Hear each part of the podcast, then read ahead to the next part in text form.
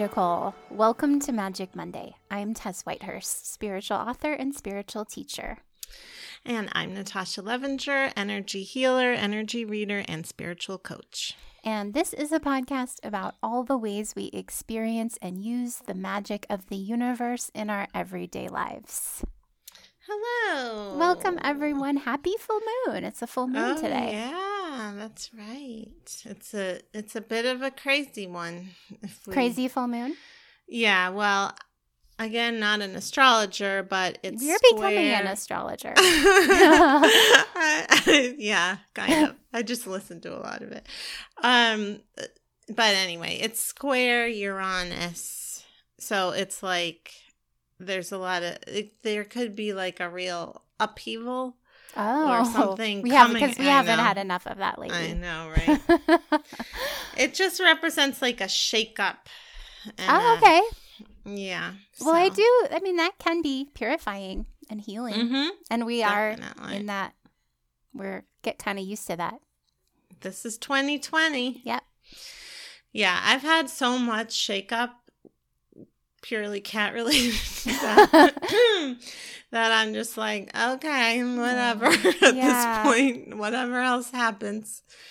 Yeah. So for those of you listening, unfortunately, who heard last week that Denise was sick, she unfortunately passed away the next day. Yeah. So that was really sad. Um, I've said in other places, I hope threes. I hope it is in threes. The weird thing is that my daughter was like, when our first cat died, two weeks before that, she was like, things happen in threes. What's next? And I was like, things don't have to happen in threes. Stop it. Uh, But then it did. And she's never said that before. So I feel like she was kind of picking up on it Yeah. because then Keith ran away. He's still gone. Uh, everyone's been so sweet. A lot of people have asked me if Keith is back.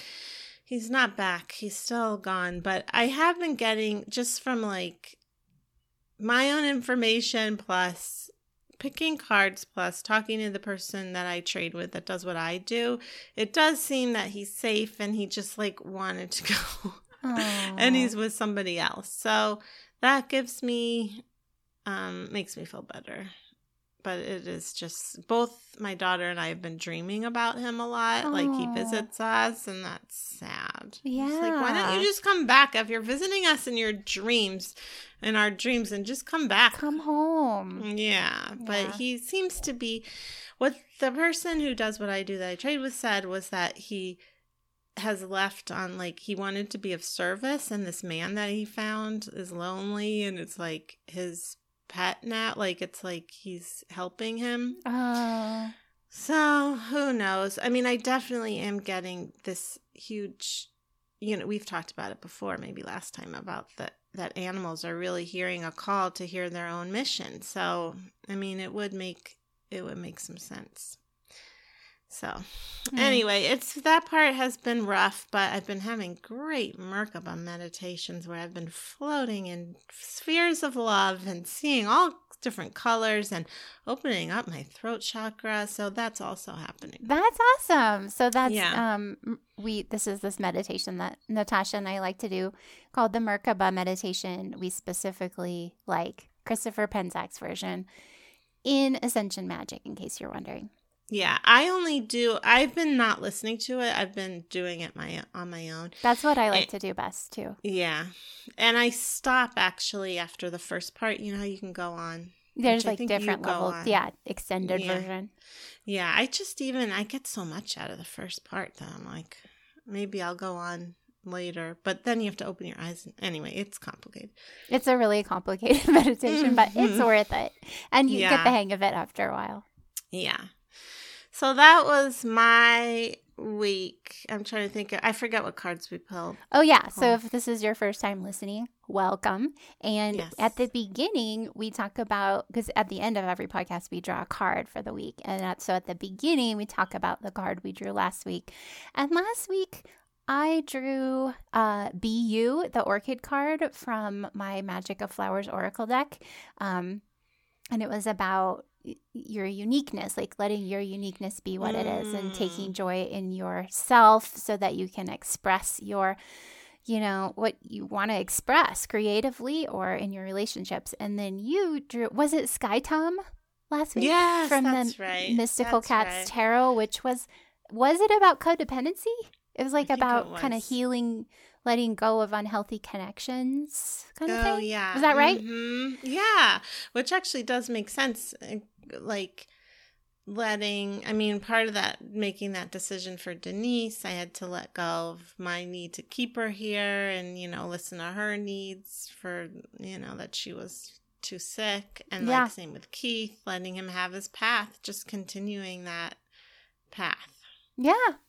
Yeah. Yeah, I mean, I I feel like this last week for me, I think I probably did do both of those things, but it was so like I felt so singularly merged with whatever I was doing. Like if I was Mm. writing, I was completely right, and I, I woke up and I was like, okay, what am I gonna do today? And I feel like I was like really present with all of the things I was doing in a way that had a lot of like silence and stillness and calm and it was really nice. so Yeah, the, very zen week for me, I guess. That's great. Yeah. That is uh did Leo week start last week? Yeah.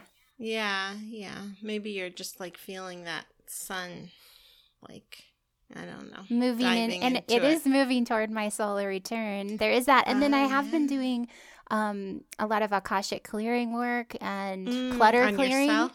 Well, I have Yeah. done it on myself. Yeah. Um, not a lot on myself because it's good to kind of space it out. But Mm. um, I have once a week been doing clearings with people for charity. I've mentioned this before. I do one Mhm. Akashic clearing session a week and then donate um, the fee to charity. And that I feel like even when I'm not doing it on myself, it does still create clarity Oh, within yeah. myself because I'm resonating with. I mean, we're all Yeah. one. So, and we're tapping into the Akashic records and clearing some challenging pattern and it does create deep stillness within me so yeah it's been uh, a really nice week for me i mean like it's great. within the weirdness i mean it still is there still is the uh, fatigue of this weird time on earth and everything but That's only that's getting worse in some places. It's just oh my gosh I Looney. Tunes. Yeah. Looney Tunes time. yeah Um, okay, so today we're gonna have a guest, which we're so excited about. Yeah. But um first I'm going to do my ad for yeah, Magic Monday being brought to you by me. No. So I have this program called 11 Emails with 11 Spiritual Tools for $11. And it's just a really great way to have these um, spiritual tools at your own pace for a really cheap price. Um, you can you get 11 emails over 11 days, but um, but you can paste them out. Like you can do them whenever you want to. So I'm just going to read from my website what I said, which is these short practices will make a difference in your ability to cope, your inner sense of peace, and increase your ability to feel self love. And over this, each email will have a short activity that you can complete in five to 10 minutes. If you want to spend longer, you can, but you'll be able to do it in a short amount of time. They include um, written guided meditations, techniques, mindset exercises, and more. And the topics include, of course, inner child work, gratitude, letting go, self compassion, calling your energy back, grounding, and more. So if you want to sign up for that, you can go to my um, highestlighthealing.com and there's a little button at the top, and you can just click on that and sign up. yeah so perfect talk uh speaking of this weird time on earth to have these like nice little quick Yeah. Inspiring things to shift your energy and inspire you and because that is one of the blessings i mean it's i, I don't like to be like there's blessings in this challenge but i also do because there are Yeah. and that Yes. is you know we were talking about that with were we talking about it with melissa or was it before our mm. interview i don't know About what? about how you feel like you're a, a different person since the beginning of this Oh, COVID yeah. crisis, which I can really relate to too. Like so many long standing sort of blocks or challenges or limiting beliefs just just gone. Yes. I mean, I can't believe, uh, like, specifically because of my difficult relationship with my mom. Um, it's like I had a really hard time with female friendships for a really long time. And I've noticed now it's like completely transformed. Like, I have so many nurturing really great female friends in my life that keep and keep coming in and I really think it's like since this pandemic started just clearing this stuff out. It is a blessing. We have received more light. I mean, I do think this extra light is part of why we've seen this whole racial justice movement come yeah. up. I mean, yeah.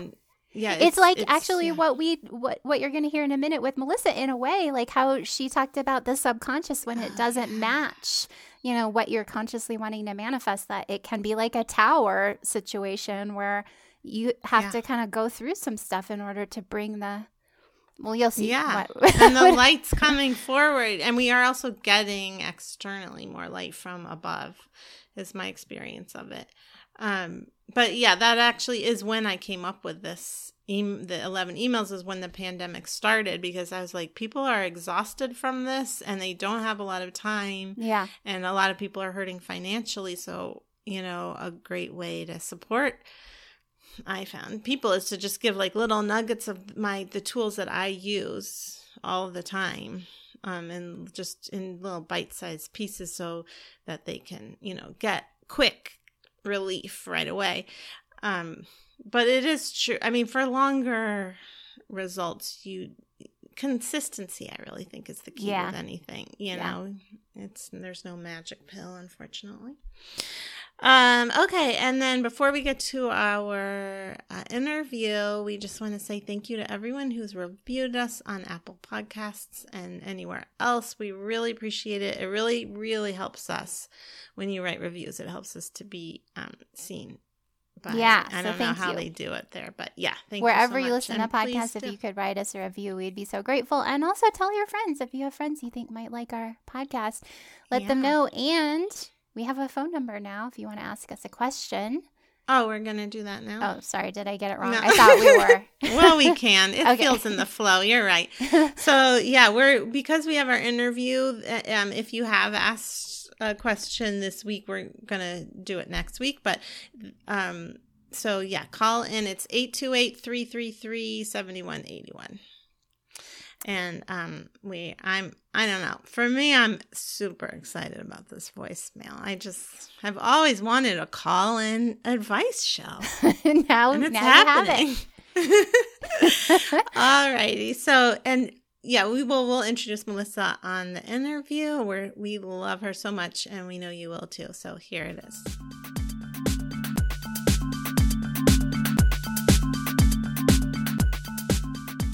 Okay, we are so excited to be here with our dear friend Melissa Tipton. So, let me tell you about Melissa.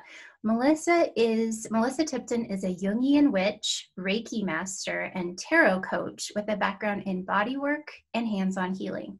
She's the author of Living Reiki: Heal Yourself and Transform Your Life and Llewellyn's Complete Book of Reiki, and the founder of Real Magic Mystery School. You can learn more and sign up for a free course that shows you how to alchemically transmute difficult stuff into spiritual gold at realmagic.school. Melissa, welcome. Hello. I'm so excited to be here. We are so excited to have you. So let's um, maybe you can start out by telling us about Jungian magic. What is yeah. Jungian magic? Yes, my favorite topic. Um, so Jungian magic is the nutshell version is it's a blending of psychological insights from a Jungian perspective with magical techniques, with the idea being that together they really increase the efficacy of your magic. Um, wow, and it really amazing. It, yeah, it came from my own personal practice. The way my brain works is I'm always like tinkering and experimenting with things and trying to figure out what works, what doesn't, why doesn't it work. Um, and in that process, combined with I've been interested in psychology for a really long time and fascinated with Jung also for a very long time. Those things came together in a way where I started to see in Jung's work um, very plausible reasons of why, for example, some of my spells just didn't work. Oh. Um, really cool. Yeah. Like what? Can yeah, give us an example. Ex- yeah. Yes. So, okay. So actually, this will get at kind of the heart of Jungian magic for me, which is this dynamic relationship between the conscious and the unconscious.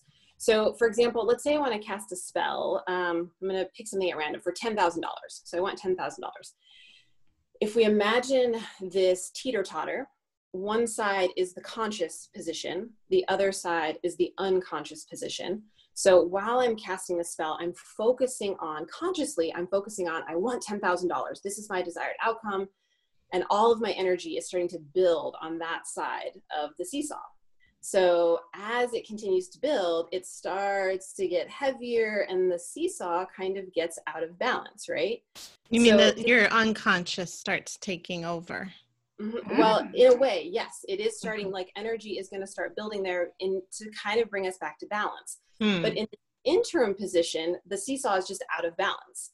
And this is good. This tension that is created by this imbalance is what gets energy moving. Ah. So- and, and that to me is how I see, I mean, really all of life, but certainly magic working is like working with this tension of opposites. I think that's why like polarity um, Yeah. gets a lot of attention in magic. And that's how I see that, at least in the context of a spell, working. So again, we've got this imbalance, which allows energy to start moving. And so the unconscious is noticing, it's like, oh, wow, we've got this imbalance. The unconscious is always seeking to compensate and balance our conscious position. And so the energy is going to start building in the unconscious now. And if we were to focus enough energy on the conscious position that the kind of the writing of the seesaw happens like this pop in you know in a ritual or a spell. Mm. the seesaw then flies in the opposite direction and our energy goes out into the cosmos bringing about our conscious desire. But now we have this seesaw that is imbalanced in the opposite direction. So we've got all of this unconscious energy that has built up and this is where in the past I wasn't really doing anything with that. And some weird stuff would start happening after my spell. So So you would get, so you mean like you'd get what you wanted, for instance, but then a bunch of shit would come up? Is that what you Yep. mean? I would Mhm. essentially the opposite stuff from what I consciously wanted would start happening in my external reality. I didn't realize it was courtesy of my unconscious because again, it's trying to seek that balance. Hmm. So, one of the things that I find interesting is that I think I read this in a book um, by Robert A. Johnson, who's a Jungian analyst. And he said that the unconscious doesn't know the difference between, quote, real life um, and symbolic life. Right, So we can symbolically act out whatever the unconscious, if you will, shadow desires or like shadow spells are Mm. without actually, um, again, copious air quotes, like really acting those out. And the unconscious doesn't know the difference. And the, the balance is then regained without actually having Ah. to experience those shadow outcomes. So what would you do? How would you act that out? Okay, wait. wait, Yeah, I'm I know, it's behind. kind of- Oh, okay. I have sorry. to like catch up here. So I feel like you guys are on the same page, but I'm like I'm trying to understand what that means with the subconscious seeking balance. Like like Mhm. maybe give us an example. So you cast a spell, there's the conscious side that you're, you know, like I want ten thousand dollars, I'm manifesting that, I'm feeling it, I'm sensing, it, I'm believing in it.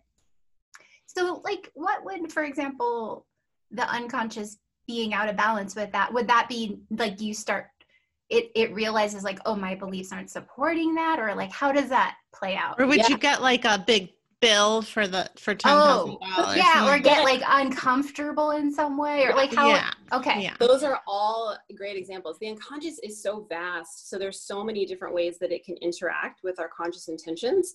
Um, but all of those are definitely examples of what could happen. Um, so one of the ways that I work with that, um, and this will kind of get at what is that content also, is this practice I call the shadow roundtable. It's just a Mm. very simple meditation practice.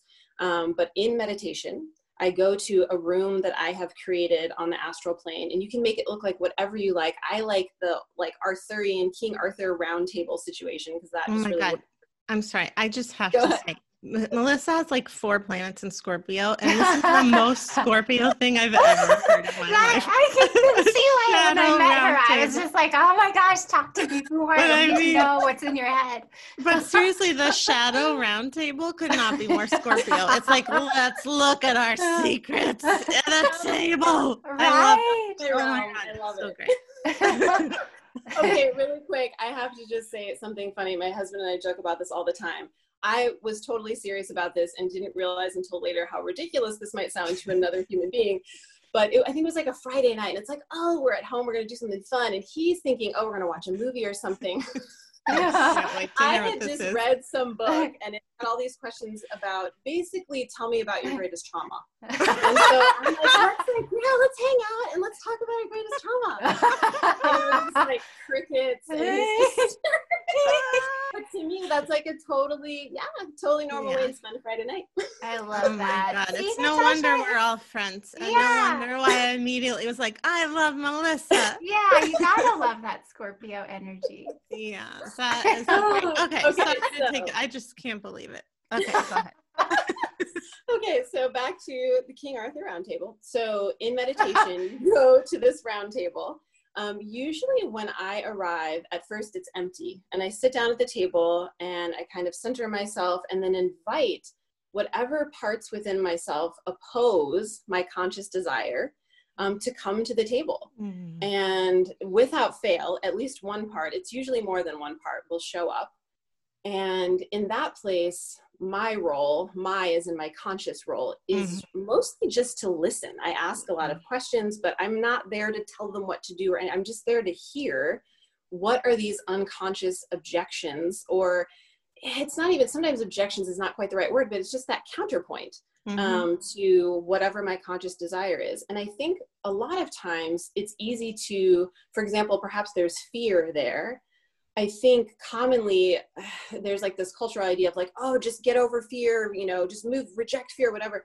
But there's often a lot of wisdom hidden mm-hmm. in the mm-hmm. fear. And and it does, I do agree, like we don't want fear running our lives by any mm-hmm. means, but there's still wisdom hidden there. And yeah. in this roundtable, I can I can get at what what are those hidden messages that the fear is trying to bring to my attention. That you know, this is Oh my God, I'm just dying on so many levels. But this is so much like inner child work too, because I, in inner child work, you talk to the inner child and you talk to the inner critic too. And so, mm. like, the inner child often has all the fears. And so, like, you know, you let them express them and you don't try to change that, it, you mm. just hear it out. And then the inner critic in my work is often an internalized parent. Mm-hmm. So I mm-hmm. wonder for in this work, what happens if like the opposite was just like, well, you could never, you know, if it was a critical counterpoint in the shadow. Mm-hmm. How do you do yeah. It? Yeah. So again, the first thing is I just listen, like you said. Um, but often when I start asking questions about um, like what are you afraid might happen if i were to do this thing and there's always this element of protection they're trying to protect me yeah. from something um, and when i get to what that underlying need is um, that often is something that consciously i can agree with it's like oh you're right actually i do need to have maybe better ah. boundaries in this ah. area or so you know so on and so forth mm-hmm. and it's just mm-hmm. once i get behind that uh, almost like the the facade of like fear and the louder emotions that it's like oh yeah totally that is something that i need to pay attention to and that i can consciously bring out into my daily life yeah, mm-hmm. I can mm-hmm. relate to that actually from the Sedona method, which is a book that Natasha introduced me to. Mm-hmm. That I did, I mean, I'm thinking of the specific time when um, one of the chapters is about looking at what you want to manifest and then looking at the fears that might be underlying that mm. what hap- would happen when you manifest it. And it was with money. And i remember i never really realized like oh i had a lot of fear about like oh how would i manage it? I don't even know how to manage money. Like that would be I don't think I'm qualified to have that amount of money. And that was, it was really useful to just be like, yeah, oh, yeah, and now I can totally. look at that and be like, oh yeah i mean okay i mean that's valid i bet i can learn and i can handle it but it is mm-hmm. something to be aware of like i don't want to just not be mindful of how to manage my money totally. you know so that's a cool way to think of it that and and yeah. also i like that you're um instead of being like if you if you are pushing the fear away then it, it gets more power that where yes. you're like oh come on to my table i here i am mm-hmm. i feel very comfortable with you what do you have to tell me you know it's a whole other yeah. dynamic it's really cool yeah and i think that jung invented the inner child or it came up with that concept oh really mm-hmm. i read that recently that does yeah. make sense i mean he's yeah. so archetypal yeah That's so interesting. I do wonder about when the inner critic is like, because it's true, there is a lot of value there, but then sometimes in the work, in my work, it's like, okay, no, actually, there's no, you're just an internalized you know parent that's super unhelpful. And it's like time for you to go. Right like it really is just like okay bye. We'll yeah, deal with here. Yeah or like that that reminds me of the body critic like how i've been doing a lot of work mm. lately on my appearance and my weight and like how that has had such a big deal been such a big deal for me throughout my life. And like when i like sort of turn that inner critic into a person, I'm just like, you're gross. Exactly. Like I don't like you at yes. all. Get out of here. yeah. You know, and it did not, it isn't me too. Like right. that isn't me. The inner child is, but like yes. that voice, that was like, I don't know, like some creepy men's magazine from the early 2000s or something. Or it might also really have been an internalized parent. Like, you know, I wonder if it's similar to something your mom might have said. Oh, or... no, no, definitely my dad. Let's, Your dad. Let's yeah. blame my dad on that one. Okay, great. um, anyway, this is so fascinating. I love this. So then, once you do that work, you find that your spells will have more success. I did, yeah. And sometimes when I'd come out of the roundtable meditation, I would have some kind of practical takeaway. Like we talked about, like, oh, I've got to set more boundaries in this area, or like what you mentioned, Tess, I've got to kind of learn some more tools for managing my money, that sort of thing. And that helped the seesaw just find that equilibrium again instead of having to catapult the unconscious contents into my awareness so that i mm-hmm. was paying attention to them. Um, and yeah it definitely increased the success of my spells. Um, and it's just wild how working i mean i believe in this stuff but it's like every once in a while just having these really profound like holy crap this really really works when you yeah. work on these inner like mm-hmm. all these inner parts they really do ultimately want to bring you to this place of wholeness and satisfaction. They're right. not actually trying to destroy and sabotage you. It's just my ego doesn't always, well, it, it never knows the whole picture and it needs that balancing from the unconscious to remember the fullness of who I am and not just the narrow sliver that the ego mm. is approving of. Yeah, I love that. That's Me so too. powerful. I love it too because it's like I, that is one of the ways I see magic and what we're doing with magical work is shifting our set point. You know, like we mm. learn from our parents, yeah. oh, this is how much money a normal person makes, or this is how you're supposed to look, or, you know, this is how hard life is, or whatever from our culture, mm-hmm. our parents, our hometown you know and then but with magic we get to go oh that do i need to keep having that be my set point or can i expand that can i open up to something else and can i choose that that's the magician archetype yeah. Right. Yeah and also that part about the rebelling i mean it's in so many like i think in buddhism it's called sachoshima i'm probably saying that wrong but there's a name for it that when you um, get to one level of growth that things will blow up for you uh, to clear out. It's like a very you know i mean it's kind of predictable. Like as you that we do just have this limit. There's that book um the big leap. I think oh yeah i love that. yeah plus recommended that to me. I love it. Oh yeah yeah. So there's a lot i love using this technique too. Yeah it reminds me of the tower card in the tarot which comes mm-hmm. like pretty far along in the major arcana journey but it's yeah it's the big explosion where the only things that are left are like the core truths that you really need in the next phase of your journey but all the other garbage that the ego has painstakingly constructed is just blown to smithereens. Mm-hmm. Yeah. And we hold on to it because we're like, mm-hmm. but no, I need that. you know, when you see the tower, it's like, oh no.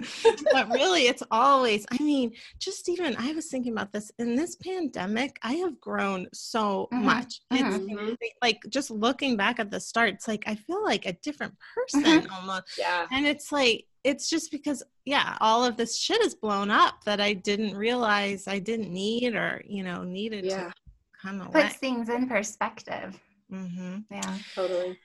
So what um with your school can you tell us like do you are, are you teaching a certain thing or what's tell us more about what it is you do like yeah yeah. how how people can be involved too Yeah, so I offer core classes in Jungian magic throughout the year. Um, those are just the really foundational practices that will come in handy whether you want to continue with my school or not. I feel like they're just really good life and magic skills to have, just learning how to work more productively, more effectively with your own psyche.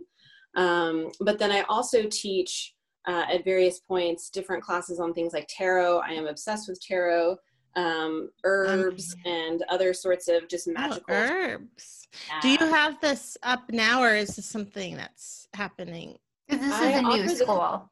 oh, okay. Yes, yeah. new, and I do offer classes. They're not open all year round. I offer them at oh, certain yeah. points in the year. So right now, I'm cooking up a new class on tarot.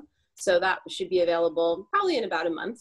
Oh my gosh, you're gonna be. I mean, I I would love to take tarot from you. I can only imagine. Yeah, me too. So now, um, when you work Jungian magic, do you start? It, is there like at the from the start? Is there a way an element of Jungian, you know, wisdom in it, or is it um, does it come in later? Like after you do the spell, then that's when you bring in the ah. Jungian aspect. Gotcha. Um, well, so on a just kind of a dorky note, I do have pictures of Jung like on my altar and all of that kind of stuff. So I'm definitely like right from the start. And really every morning when I wake up, I ask to um, kind of tap into his stream of wisdom in whatever ah. way I need ah. that day. Interesting. Um, yeah. And actually, that reminds me of something. So a daily practice, speaking of tarot, um, is I always draw uh, or I should say, since I've started practicing Jungian magic, I always draw two cards instead of just one daily card. Um, one card represents my conscious awareness, or the unconscious. Um, because again, that tension between the two is basically the battery that's fueling my whole right. life. So if I can get a little snapshot of what that tension looks like today, um, just really interesting things can come from that. Ah, that is fascinating. Do you use reversals for that? Um, I do. I do. Yeah, you can. I pro- maybe handle reversals a little bit differently than other people do. Um, but yeah, you absolutely can work reversals into that. How do you, How do you handle, handle reversals? I knew that. Natasha and I both wanted to. like what? a lot of people have like their own unique spin on reversals. Um, one way is often to take kind of the opposing meaning um, for the reversal. And I sometimes, like when I'm doing a reading, I'm like, yeah, that seems to fit um, what the energy is trying to tell me right now. But often it's more for me of, am I meant to be looking at this in a more external reality place, or more is this happening, unfolding mm. more inward? Oh. Um, and oh. also, sometimes the reversal can indicate uh, kind of like a volume knob. It's like if it's reversed, it's like I maybe need to turn the volume down on this particular energy mm. so that whatever mm. message is trying to get through can actually get through. Because otherwise, it's like uh. that is just too loud in my mind, and I oh my god. Hear. You know I, that. I, that makes so much sense for when I'm I don't, I, I'm curious what you think about this because a lot of times when I pull for myself, like I often will ask my friend Cassie or Tess, like, I'm like, just pull a card for me because I feel like whenever I pull a card, it's always like just reflecting what I'm feeling as opposed to the energy mm. of the mm. situation. Like, for instance, when my cat ran away at first, um, like it was just reflecting my worst fears, but then they were getting mm. really positive cards. Hmm. Yeah, that's interesting. I think one of the things when I'm working with tarot, because I have to remember, like, I'm dealing with unconscious stuff. So there's going to be parts of it that my ego just can't quite grasp. Certainly not immediately. It's not going to be my ego's go to. Mm. Um, so sometimes I just use, I know I just said, oh, don't do this, but this idea of like, okay, whatever my conscious interpretation of this card is, just as a like thought exercise, what would be the opposite? Um, mm. of that mm. interpretation and just see if any of those aspects, if I have a reaction to them, either, oh, that's definitely true, or whoa, that could never possibly be true. And either one of those, um, the fact that I'm having that reaction to it indicates that there's probably some resonance in my unconscious um, to that bit of information that mm. I maybe should mm. get curious about.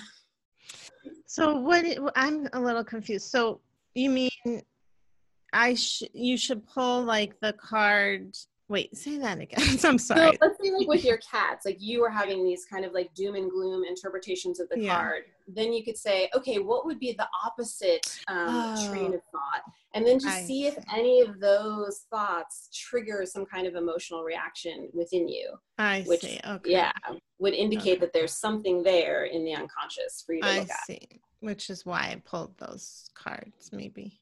Hmm I would Yeah. imagine. Yeah. I see. Did you guys know? I recently read that Carl Jung uh, was really his thoughts were, um, or his perspective was really important in the formation of Alcoholics Anonymous. Have you guys heard of this? Huh. It was it was like one of the founders of alcoholics anonymous was an alcoholic and he was just like couldn't find a cure because you know there hadn't like it was just no one could figure out a way out of alcoholism. It was really hard and i mean it's still really hard but um, he was determined. And then someone said oh you should go see this guy carl jung. And he went he Mhm. traveled and he Oh, went and met with carl jung and was like how can i stop drinking? And carl jung was like i don't know and then, but then he was like, well, maybe if you could have an experience of the divine, if you could experience Mm. yourself as divine, that would be my best guess. and then Yeah. the, the guy went and like founded Alcoholics Mm. Anonymous. I mean, it is a disease, but that makes a lot of sense. And actually, I was going to ask you, Melissa, how you would, um, because it does remind me so much of inner child work. Like at some point, also with inner child work, I bring in the higher self and, you Mm. know, add that dynamic. So I was wondering if that had a play, had a part in what you do. Yeah, that's a good question. So I don't know. I'm kind of moving a little bit away from the language of the higher self. Okay. Um, sometimes we'll use it because it's something that people recognize, and Mhm. but I am moving more towards the whole self or the total Mm. self. Mm. Um, but to speak to your question, so one of the things that really spoke to me in Jung's work was this idea of the transcendent function, which I think is very close to communication with our higher self. Um, so the transcendent function comes about when there is a productive dialogue between the conscious and the unconscious, and those are those moments when we have like those epiphanies or this sense of of the divine, really um, I think of in the tarot the lovers card. You know, we have the two polar beings um, on Earth, and then there's usually an angel or some sort of divine being that arises from the union of those two and gives us uh, more options. Which the lovers is a card not only of just love but choice. Mhm. Um, and that transcendent function ushers in all of these alternatives and things that the ego just could not. Conceive. I love that. I love that. Like, that's that third option. Like, when you're like, Yeah. oh, is it going to be this or is it going to be this? And you realize you feel limited. And then you're like, what if there's another option? Yeah, that's part of magic too. totally. Yeah. So how do you you just call it in or how do you work with it? Well, I do have practices where I call in my total self, but I also I give a nod to Jung in that you can't force or manufacture that transcendent function. There is Mm. this part of the unconscious doesn't work um, at the demands of the ego, and that's what Mm. makes it so mysterious and sometimes, honestly, to the ego, just maddening and frustrating. Um, but that is where it gets its potency and its magic and without that life would be so dry and flat and empty and Mhm. so i do try and just honor that things are not always going to happen when i call um, i should say i won't always consciously be aware of those things happening when i call but things are brewing and moving and i might just have to wait before you know things come to fruition Yeah, Mhm. that's like I think of it as or or something I think of sometimes is that magic always works. It just doesn't Mhm. always work the way you think it's supposed to. yeah Yes, exactly. Yeah, and a lot of times yeah, when we work with the essence of it, it's going to show up in an even bigger way, in a way we couldn't have imagined. And that and always connected with that is the surrendering of the ego because you're not working magic with your ego ever. You're Right. Yeah, working magic agree. with the whole self or the true self or the divine. Yeah. yeah Um, so is there something that we haven't covered here that you feel like is an important aspect? Because I don't even know Uh, what to ask and yeah. it's also new to me. There's one practice that I have been, especially in quarantine, it's been challenging, but whew, it's been yielding some really rich results. Mm. Um, this practice I call waking dream work.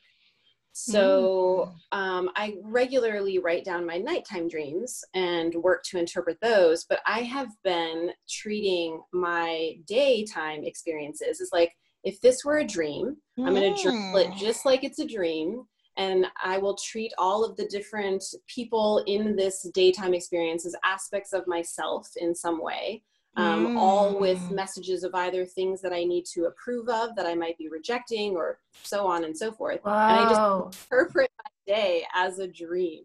Wow. Um, that is that is so interesting. That, yeah, I like that really with cool. people who are difficult too you know mm-hmm. like if you have difficult experiences to be to work with them like they're a dream that's yeah fascinating or something weird that happens or totally inexplicable yeah. unexplicable. so then how do you go about interpreting it jung jung was it i mean i know there's jungian dream out uh, analysts i cannot say any of those words apparently um so is there a specific technique that he taught or yeah, so he would have probably used like active imagination and this idea of it's less about maybe consulting a book on like what does this symbol mean. Um, mm-hmm. Certainly, he did agree that there are collective symbols that we are all tapping into for mm. sure. But it's also very important to look at what are the personal associations that we have cloaked that symbol in throughout our life. Mm. And so, by looking mostly at your reaction to, so let's say there's I don't know, I'm going to just make something up. Like there's an angry bear in my dream. So I'm going to think about the angry bear and start coming up with associations. Like what does that bring up in me when I, what do I associate with angry bears? Um, mm. And just mm. kind of spin out that uh, line of thought. And usually, um, especially if I don't go too far into the weeds, you can kind of, I don't know, with practice, I kind of get a sense of when I'm just getting, it's just straying too far away from the original dream. But if I stay in that realm, that environment of the dream, things that might seem totally nonsensical and weird, by the time I'm done getting at my associations with it, like what it means to me personally, I'm like, oh, mm. that makes total sense mm-hmm. that that showed up as an angry bear and why mm-hmm. it was mm-hmm. interacting with this character that way and so forth.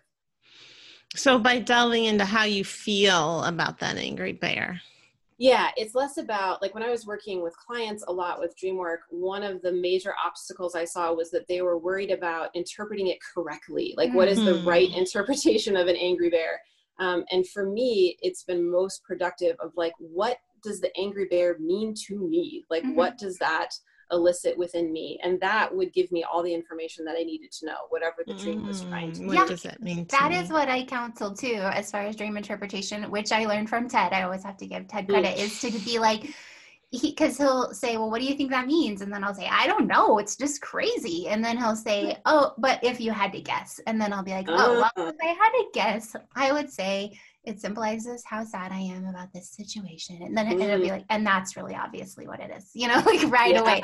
So, and that I think that helps with intuitive messages a lot because people that I feel like that breaks through that barrier of like, but I don't know, you know, mm-hmm. I don't know the right mm-hmm. answer. I'm going to get marked off on the quiz, you know. but if you say like, you know, I, well, if you had to guess, what would it be? I love that cue. Yeah, yeah I'm yeah. going to use that. That's yeah. great. I still just make Brett tell me what my dream means. Because he's really talented at it. He's so good at it. He did it this morning, and my daughter was there listening, and um, uh, she's like, "You're good, Dad," and I was like, "I know." well, he knows all you guys. Is he able to do it with people he doesn't know? Also, no. That's what he says all the time. He's like, "I can only do it with you because I know you so well." But yeah. it was really crazy today because he was like I was like, we were at this, I'm not going to go into my whole dream, but just like we were at this party and then you were, um, I was waiting for you. And then at the end, he was like, I represent you. You were waiting for yourself to get past this. And I was like, oh, uh, was, uh, yeah, he's really good at it. But anyway, yeah, I, it's better to figure it out yourself so you don't have to rely on uh, If you don't live with Brett. Yeah, that's yeah. right. If you live Brett, first get to know him really well. you can't just move it. Um, all right. Well, we should wrap up in a minute, but is there anything? Yeah, again, just like I mean, I feel like you've covered a lot and it's so fascinating. So if we want to know more, um, what do we do? We go to Where do we go? Yeah, where Yeah. do we find you? Find me at my website. It's at realmagic.school. And you can also find me on Instagram at Real Magic Mystery School. And on Instagram, I post daily on all sorts of magical, wonderful stuff. Yeah, and when you sign up for your free newsletter, you get a really cool um what is it? It's I think you mentioned it at the beginning, but you'll say it Yeah, than It's an alchemical course. So it's taking just really challenging stuff in your life and turning it into really juicy, um, profound insights and satisfaction. So Yeah. you'll get a four day course totally free on that. Yeah, it's- Awesome. it's That's the Scorpio great. energy too, because Scorpio is the alchemist, the transformation. Okay, so thank you so much, Melissa. It was a pleasure to talk to you. Yes, thank thank you you. so much for being here. This was so fun. I really appreciate you having me on. Yay. All right, bye. Bye.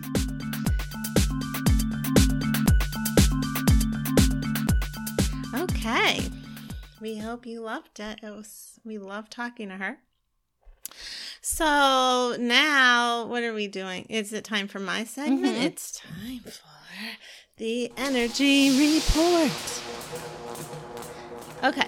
My, I'm sitting on a piano bench. It's kind of squeaking. If you hear any noises, Oh, I didn't don't know notice, but producer Brett I don't know able what- to take what that you're- out.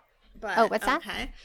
I said I don't know if producer Brett will be able to take that out, but um, that's what it is if he didn't. Um. Anyway, so yeah, the energy. Um, the energy report is a is the week the trend that I saw in the energy this week of um the clients that came to me and also myself. And it does seem to be um still codependency does seem to be a theme. And then if we're going even further with that about getting your information from your highest self i know melissa was saying she doesn't like that term but i feel I, I do because I do believe there's also like a more divine self that's is still a part of you, of course, but it's more light filled and able to have a more expansive view than than we can in these bodies.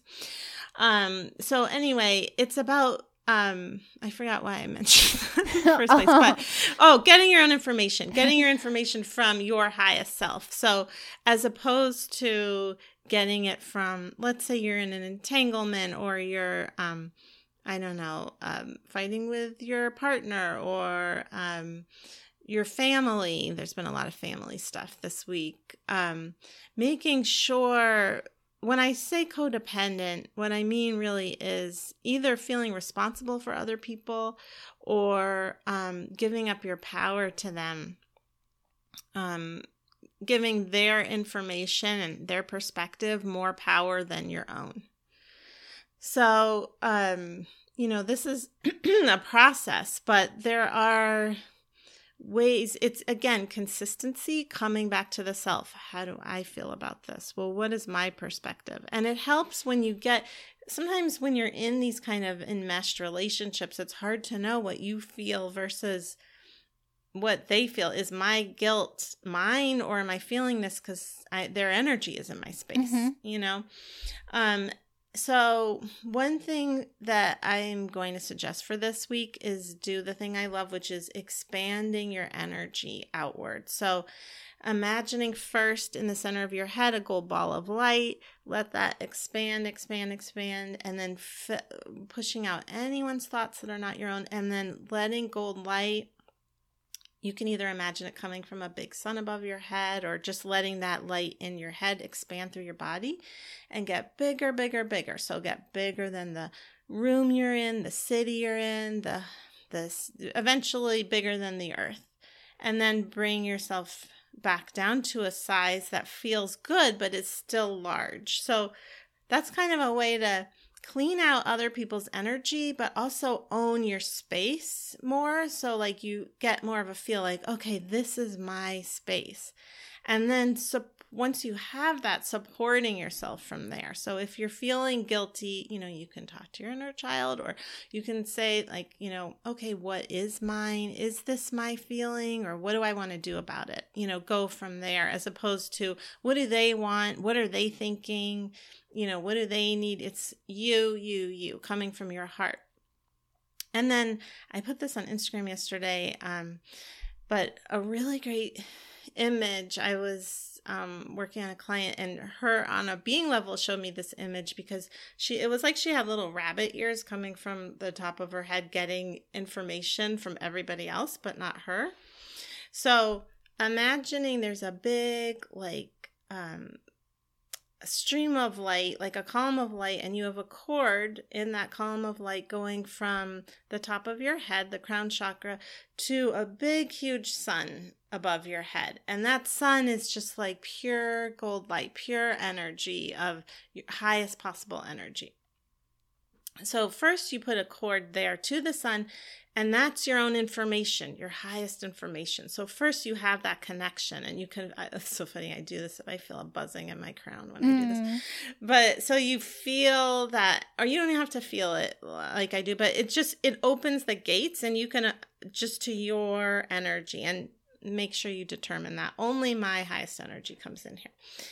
And then if imagine that if you've been giving your energy out or take getting information from other people, collapse the rabbit ears and then just release it and send it up to the light. Send it up to that sun and just watch it kind of dissolve and turn into your own. It just dissolves and then it's only your information. So you're just ah. releasing their information. You're releasing your need to get their information. You're releasing these antennae that is tr- coming from you trying to pick up on everyone else and just collapsing it and putting it up so you're only going to receive your energy. Oh, I like that. So just like an antenna just to your own highest self. Mm-hmm. So that's just a way to start with boundaries, calling your energy back to you, you know, really um uh owning your space your it's your space and how you know we are here in this body for one lifetime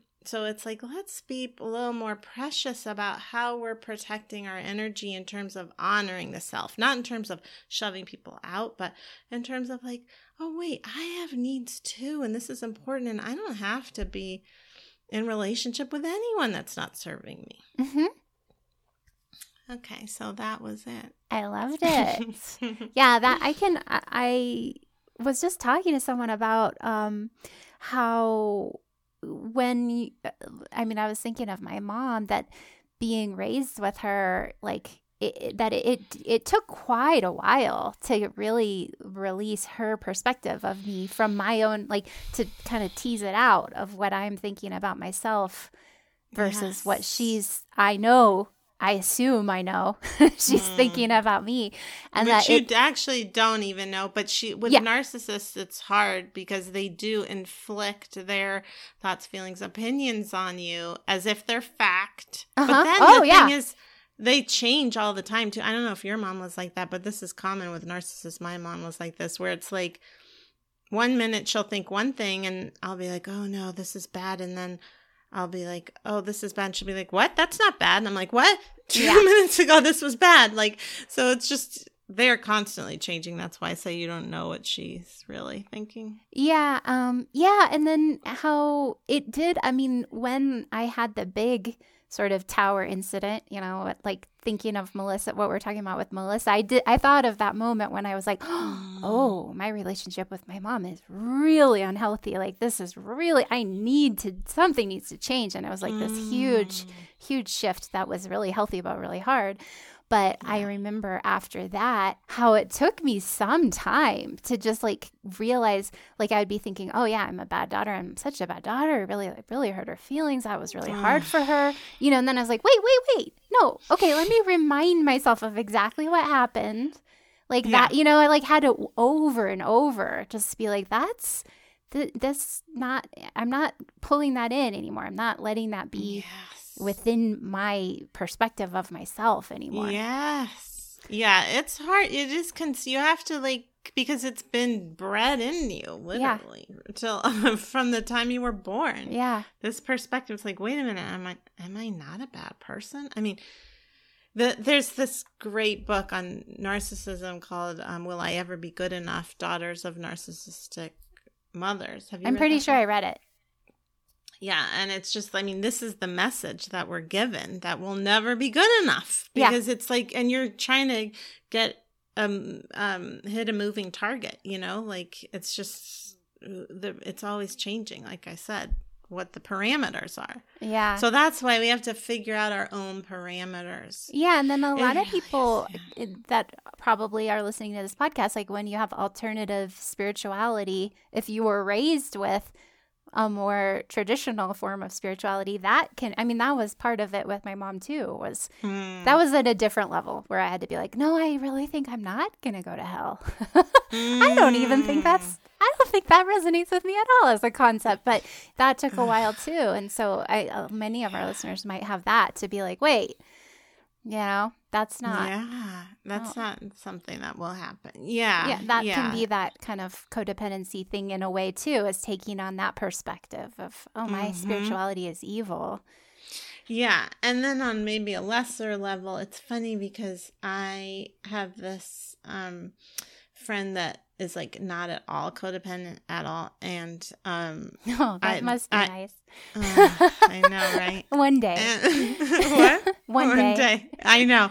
It's truly freeing. It's funny you say that because I am kind of feeling like I wonder if this is my next big shift is Mm. really just releasing it completely. Oh, yeah. Let's, I'm going to set that intention. Yeah, because there was this, I had this other friend who I feel like I've talked about this person before, but is like guilts me, or I don't want to say guilts me, but certainly comes with guilt. I don't end up buying into it, but she tries to, um, like reconnect every now and then. And I'm just like, no, that's not healthy for me. It's not a healthy relationship, but I still do f- have some guilt a little bit. And this friend of mine who's not codependent is like, you know, it, I don't know, it's funny. He said it to me in a certain way that just really hit me that I think about all the time. He's like, you don't have to be friends with anyone you don't want to be, Natasha. Ah. and it's like, oh, I Yeah. really don't. It's so simple and so true. Yeah, That's a good thing to remember. Simple. And I just like it's like a solve whenever I think about that Yeah. comment. I'm just like, yes, I don't have to be. And it doesn't make me a bad person. It's No. just like, nope, that's not for me. Yeah, that's know? very that's inspiring. Yes, isn't it? Yeah. Oh, so glad you have the same reaction. It feels so powerful. it does because I, I didn't realize till you said that that that isn't what I thought. I thought like, oh yeah, I set a boundary with that person, and that it's kind of because I'm kind of a bad person. Yes. yes. but I that's really- if just how was- it goes. When you set a boundary, you have to be a bad person. Like you're right, that isn't true. That can be part of the boundary. Like no, I get to pick who's my friend and who isn't. Oh I God, get to it's pick. So freeing. Yeah. I, yeah, I mean, I don't feel, I don't think I feel that way with all boundaries, but I think especially when someone's like, oh, I'm just this nice person and I just want to Mhm. be your friend and I don't know what's wrong with you that you won't be my friend. Yeah. It's like, oh, no, it doesn't feel good to me, so I'm not going to agree to this, but I still feel bad about it. Yeah, yeah, but you don't have to. Uh, such a great attitude. Yeah. I love that. All right. Okay, now it's time for practical magic. Okay, so this week, this is what feels right to me this week is Okay. enjoyment and Mm. relaxation and just Yeah. being. Ugh, I agree. Yeah, and it, it's this, I mean, in the northern hemisphere, it's the summer, it's the middle, getting closer to the end of the summer. And we've just been through so much, all of us. And we, in, in the magical spiritual path, so many of us are constantly like, okay, now what's next? Now I'm going to do this. Now I'm going to heal this. And now I'm going to draw in more money. Now I'm going to heal my relationship. And it's, and that's great. I think that's wonderful. I'm all about that. And it's important to sometimes appreciate where you are and all that all the blessings that are already here.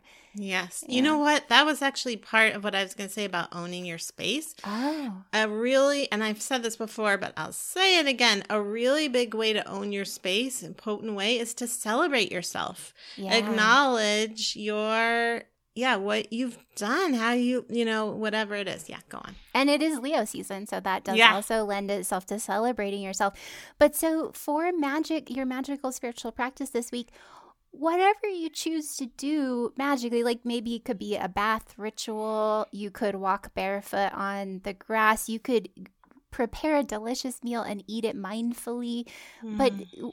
let it be a ritual. Those would all be good examples, but let it be a ritual of just enjoying what's here, like connecting to your body, connecting to sensual pleasure, and can and appreciating the abundance that's already in your life and the success you've already accumulated and the friends and relationships you already have. Like letting all of that be because it that too i mean the reason we're doing it is to enjoy. And that's why we i mean part of why we want to do magic in the first place is to feel joy and feel expansion feel abundant.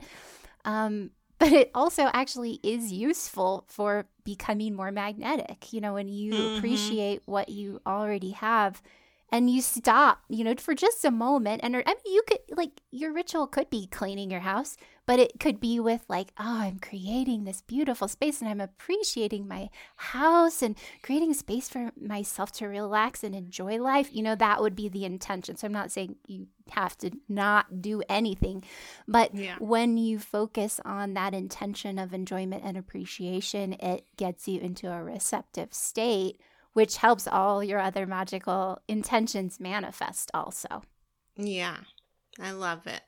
I've really been feeling like um clearing clutter again yeah and cleaning, cleaning. Yeah. It does. That feels right to me too. I think that's part of why I had such a Zen week because I had recently cleared so much clutter, and that yeah, yeah created yeah, some yeah. space and some clarity.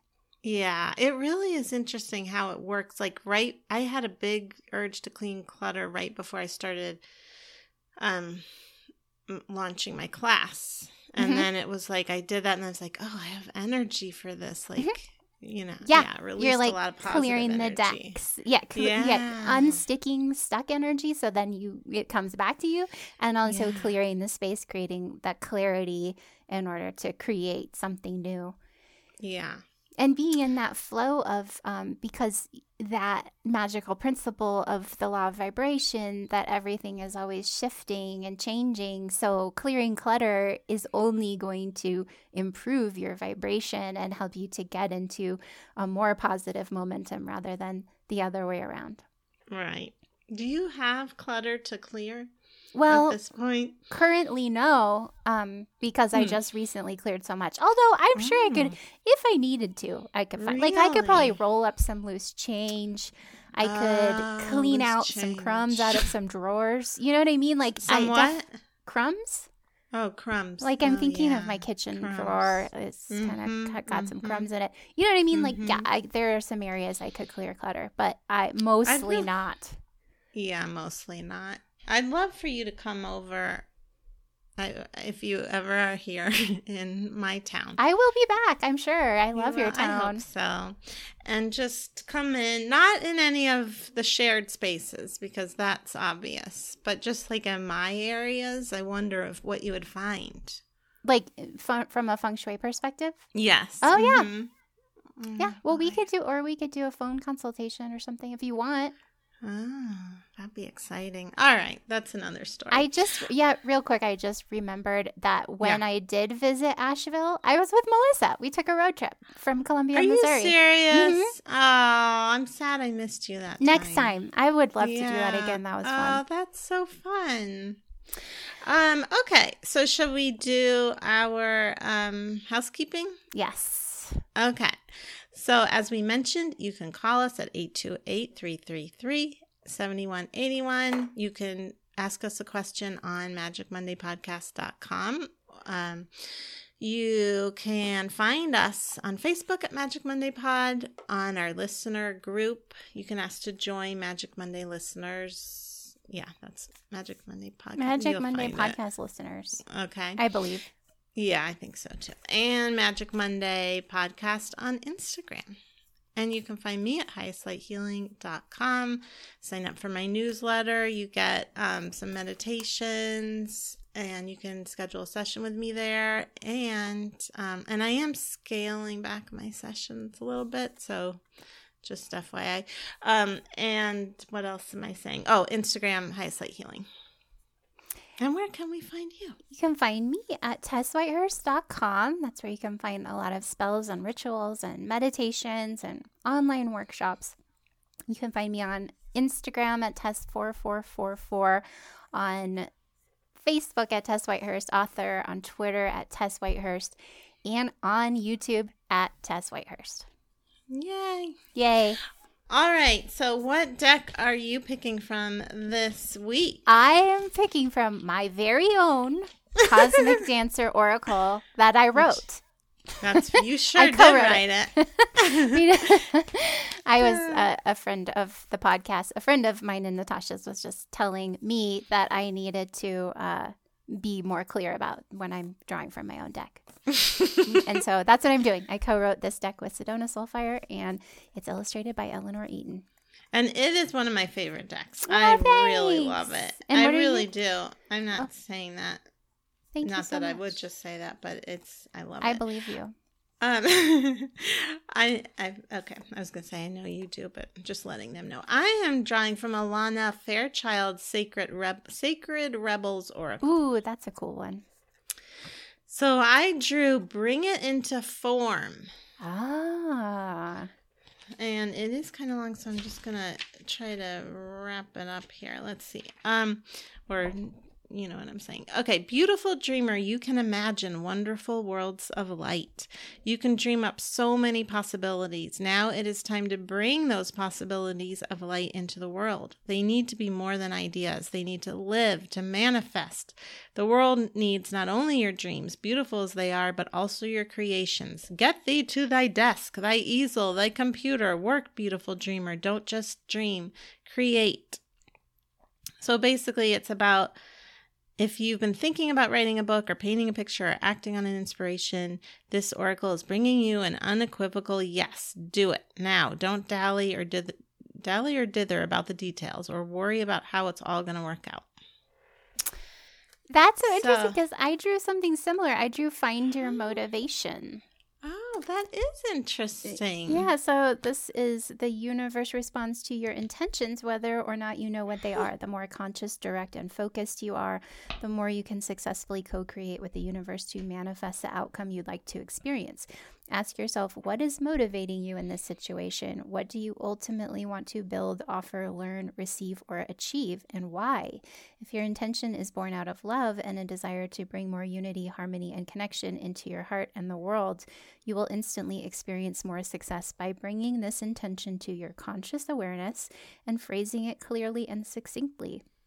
Any intention that is less than pure, such as a desire to impress, gain attention, assert your superiority, assuage your feelings of inferiority, or fulfill some sort of societal norm or expectation, will benefit immensely when you realign it with the highest vibration and ultimate truth of who you are, which is simply love. Hmm. Well, that is interesting because do you feel like it's at odds with what we were saying with the resting? I feel like it's like the motivation can come in, you know, as you're if you give yourself that room. That's exactly what I was tuning into. That it's like, like letting yourself have a breath of space to enjoy and appreciate.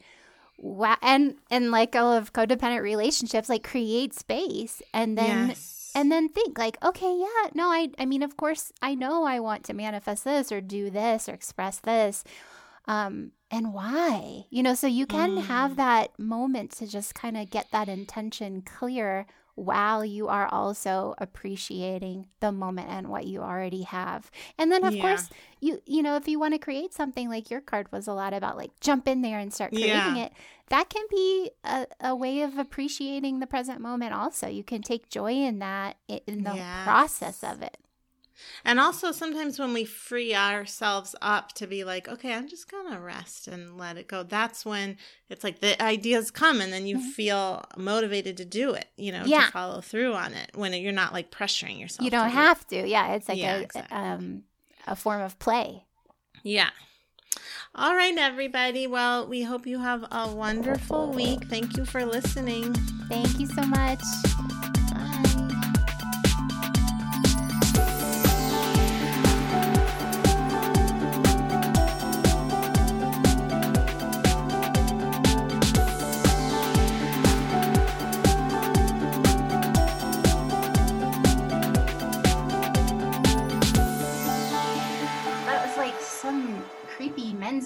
from the early 2000s or something